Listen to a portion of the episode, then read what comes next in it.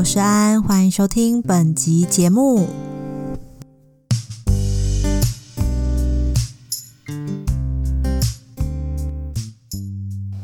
嗨，好像又好一阵子没录音了，怎么有点紧张？今天呢，要来和大家分享最近啊，我重复看了好多遍的这一本书，叫做《蛤蟆先生去看心理师》。嗯，前一阵子应该有很多人有推荐过他了。那这本书的作者是罗伯·迪保德。那这本书呢，他其实在谈论一些心理学的东西。但是呢，他又和我们印象中心理学相关的书籍很不一样。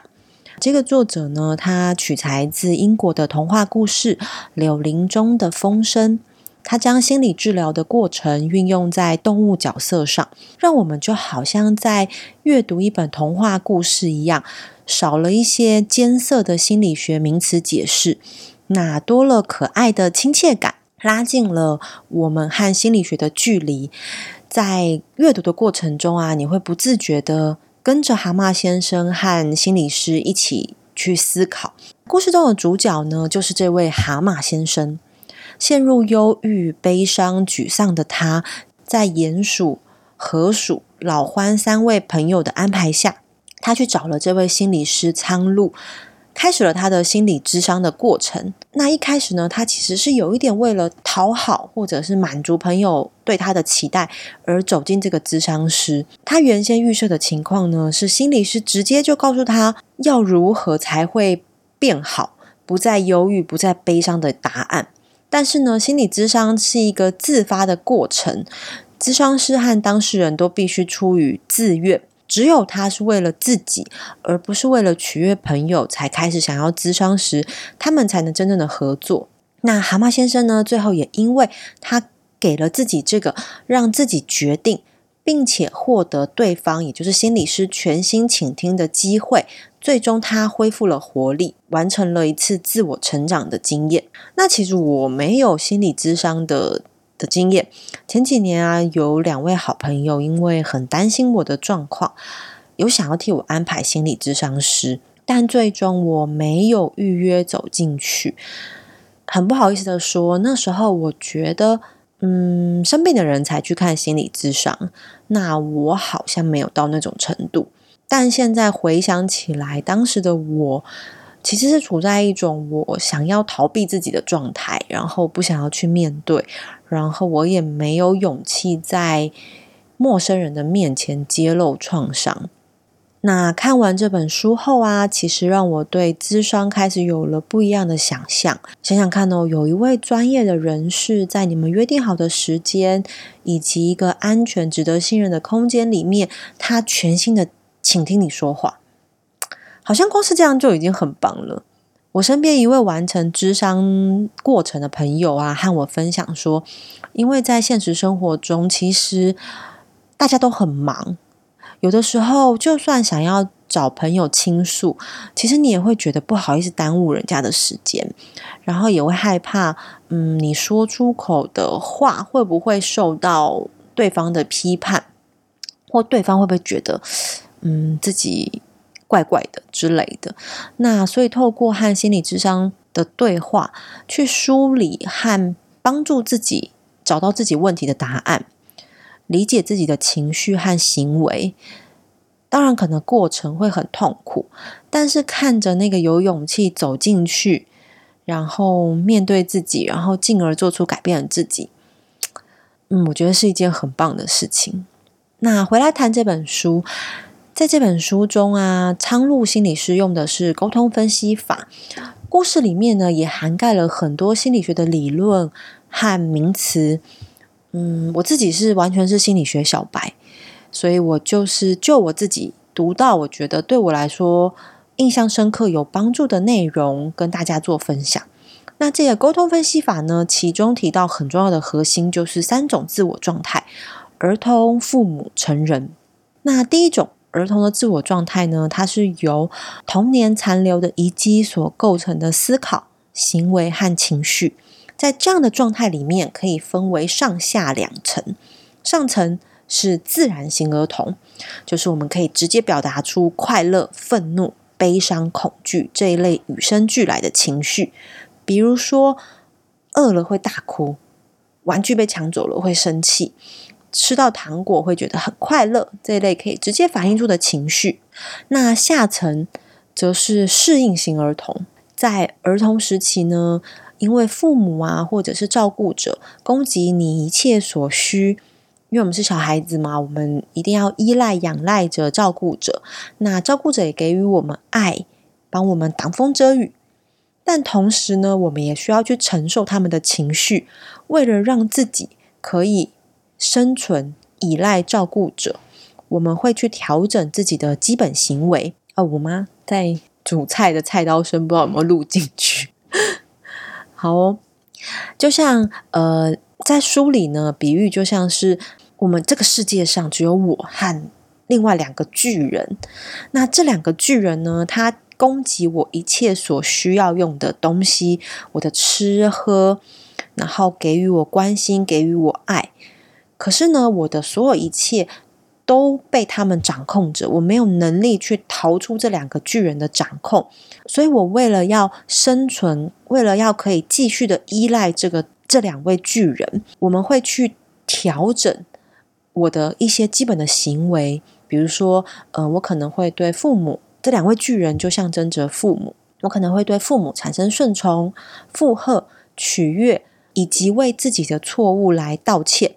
那遇到愤怒的时候呢，我也会因为无法对完全掌控我，同时又照顾我的人攻击，所以呢，我会采取非攻击性的方式发怒，像是别扭啦、怄气啦、任性这类幼稚的方式来去表达我的愤怒，来去让愤怒抒发，降低这个攻击性。那其实我看到这边呢，我才知道说，哦，原来别扭、任性、怄气，甚至是退缩、逃避。都是一种释放愤怒的表现。那这些在童年时发展出来的防卫机制，它在我们成长之后，仍会因为某一些话语或场景而被触发，再次重演。看到这边啊，我就想起一个很小很小的事。以前啊，爸爸会带我去吃麦当劳，我已经忘了我几岁了，但我印象里还很小很小。那麦当劳嘛，吃薯条的时候不是都要沾番茄酱吗？当时我就把番茄酱啊，没有挤在那个餐盘，餐盘上面不是会铺纸吗？那通常呢，我们可能会挤在纸上，或者是呃纸袋上，或者是餐巾纸上。但当时的我呢，就把番茄酱挤到了那个餐盘的角角，就是纸没有铺到的餐盘上。那爸爸呢，很严厉的指责了我说，不可以挤在那边。我要挤在纸上才可以，不可以弄在盘子上。那爸爸当时的严厉呢，可能又带了一点不耐烦的情绪。我直到现在，我都还记得当时的我坐在麦当劳的椅子上，很紧张，紧张到我又挤在了盘子上。然后之后，爸爸没有再理我。这件事情其实很小，很小，很小。小到我其实没有和任何人说过，然而这个犯错的紧张无措、害怕，因为犯错，然后对方会不理我的这个感受，至今身体还是会记得。在书中啊，蛤蟆先生问苍鹭说：“哭没关系吗？”他的父亲不允许他哭。苍鹭回答他说：“你可以做选择，看是要听从已过世的父亲的声音，或是允许自己做主。”蛤蟆先生觉得讨论已过世的父亲的声音也太小题大做了吧？苍鹭回答他说：“我们探讨的本来就是小题大做的事件呐。我经常也觉得我的提问或者是我的感受很微不足道，甚至会造成别人麻烦。就像我刚刚讲的那个番茄酱事件，也太小了吧？这有必要拿出来讲吗？”可是很多时候，我们就是用无视或压抑的方式去忽视掉自己的感受。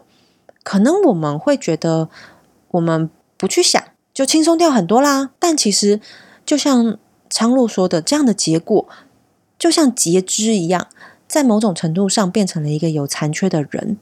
意识到挤酱汁这件事情，其实并不是要责怪当时的爸爸。我再回头回家跟爸爸说：“哎，爸，你当时这样子责怪我，发现这样很很凶，哎，你不应该这样哦。”其实是没有意义的，而是让我有机会，当下一次再有类似的情绪产生时，我可以看懂这个情绪因何而产生。可能下一次，呃，我又遇到了让我很紧张、无措、很受伤的。情况发生的时候，我可以知道说，哦，现在这个情绪不完全是因为此刻的对方给我的，有可能是因为我又把小的时候在麦当劳椅子上的那个感受又加诸在现实的我的身上，也许我就可以有另一种选择对应的方式。那第二种人格状态呢，是父母型状态。这个状态指的是我们从父母身上学习到的价值观、道德观和言行举止。我们会不自觉的像父母一样展现出批评、愤怒、严厉。可是啊，这样的状态不只是会在用在对别人，它也会用在对自己身上。而再也没有一种批评是比自我批评更强烈了。当面对冲突或指责时，你总是会先检讨反省。怪罪自己吗？觉得都是因为我不好，所以对方才会如何如何。甚至常常当某件事情做错了，或某个人被指责了，即使不是我经手的，或可能跟我并没有直接关系，我都会要硬要找出关联，觉得啊，是不是因为我在哪个环节做错了，所以我才会产生这样的状况？或者是就像在书中说的一样，在玩一种扮演可怜的我的角色扮演，让自己落入一种很难堪、很蠢的状况。长久下来，会让自己变得委屈、自怨自哀、讨好别人，形成一种对自己的评价很低，认为别人都比我好的一种“我不好，你很好的”心理地位状态。甚至啊，可能会觉得啊，反正我就倒霉鬼，我就是会遇一直遇到这种事情，我就是会一直遇人不淑。那这样的一种自我审判、自我惩罚的状态，很可能就伴随你一生。就像无期徒刑一样，所以在故事里面呢，蛤蟆先生当他意识到说他判定自己有罪，然后一直在谴责自己、惩罚自己时，他问苍鹭说：“如果我真的一直在惩罚自己，我可不可以不要一直那样？我想过得快乐一点，我该怎么做？”苍鹭，你能帮我吗？苍鹭回答他说：“有很多问题你需要对自己提问。举例来说。”你能停止审判自己吗？你能对自己好一点吗？也许最重要的问题是，你能开始爱自己吗？蛤蟆先生并没有回答，就结束了这一次的智商。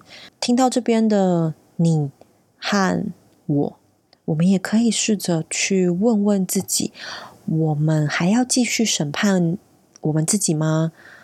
我能不能试着对自己好一点？我能不能开始爱自己？第三种人格状态是成人状态，能以理性不情绪化的方式来处理当下发生的真实状况。在这个状态下，我们不会被父母过去的声音所驱使，或是被童年的感觉淹没。我们能够考量当下的状况，并且依据事实决定要怎么做，或者是倾听别人对你的看法，而不会立刻驳斥。我看到，请听别人对你的看法，而不会立刻驳斥时，其实我超有感觉的，因为我一直觉得，很多时候我都处在一种我很害怕去倾听别人对我的看法，因为我很怕接收到可能别人给我的看法是否定的，那会让我觉得啊，我好失败哦，啊，我好不 OK 哦。你也有过这样的状态吗？听到别人的建议时，第一时间就嗯，像个刺猬一样说：“那是你不了解我，你不了解现在的状况。”或是啊，立刻枯萎。原来我这么失败啊！的马上自我否定、妄自菲薄。但是啊，当冷静下来后，也许对方的话是有那么一点道理的。并不用急着全盘否认，也许你们如果好好的交流的话，是可以让你有一些新的刺激和想法的。当然，也不用全部接受对方对你的期待，或是对你的嗯建议。但苍鹭他也强调啊，这并不表示成人状态就是最好的状态，或是这个状态比其他状态还重要，因为每一种状态都无所谓好或不好。就算你今天处在童年状态，它也只是一种状态，它只是描述一个人他真正的模样。更重要的是，我们能否理解和接受这样的自己，进而愿意做出改变？苍鹭问蛤蟆先生说。你总是责怪别人害你不快乐。现在你面对的选择是，你还要继续这样多久？蛤蟆先生就很烦躁的说：“啊，你如果要我怪自己的话，我不愿意哦。”苍鹭回答他说：“责怪别人是在儿童自我状态下所做的，但是当你处于成人状态时，这个适当的反应可能是什么？”从你四五岁开始，发生在你身上的每一件事情，都会对你的人格发展产生很大的影响。这些经验会形成你对这个世界特有的看法。除非你决心改变，放下对他人和自己的责怪，明白你可以自我掌权，你是有力量改变你自己的。沟通分析的创始人艾瑞克·伯恩说：“每个人生下来都是王子。”却被父母变成了青蛙。那心理治疗的目的就是让青蛙再变回王子。在咨商的过程中，蛤蟆先生从依赖变成了对抗依赖，最终走入了独立的状态，并且勇敢的做出了“你好，我也好”的承诺。前几天，一位每次见面都笑得很开心、很温暖的朋友跟我说。他其实内心长期累积了一些事，然后一直卡在心里面。那也曾经想过要去看身心科。我那时候回答他说：“我觉得你有意识到自己的状态是一件很棒的事情，因为你开始觉察了，然后你也滋生了可能想要去求助的勇气，那就有机会为自己做出改变。”现在的我们已经有能力脱离巨人的掌控，但同时呢，也需要为自己的情绪行为负起责任。当未来啊，儿童状态或是父母型状态又出现的时候，也许我们可以试着和自己的情绪连结，不要过度的审判以及责怪自己，不要再让自己不自觉的去扮演那个可怜的我的游戏。因为啊，你已经很努力的长大了。以上就是我看完这本书后截取出我觉得很有感的部分。那每一次的阅读也都会对自己的一些行为与情绪有了更多的认识与理解。在书里也还有很多的对话与内容是很值得你们亲自去阅读、细细思考的。那这集就到这边啦，五颗星推荐你们这一本。蛤蟆先生去看心理师。安，你好，我们下次见喽，拜拜。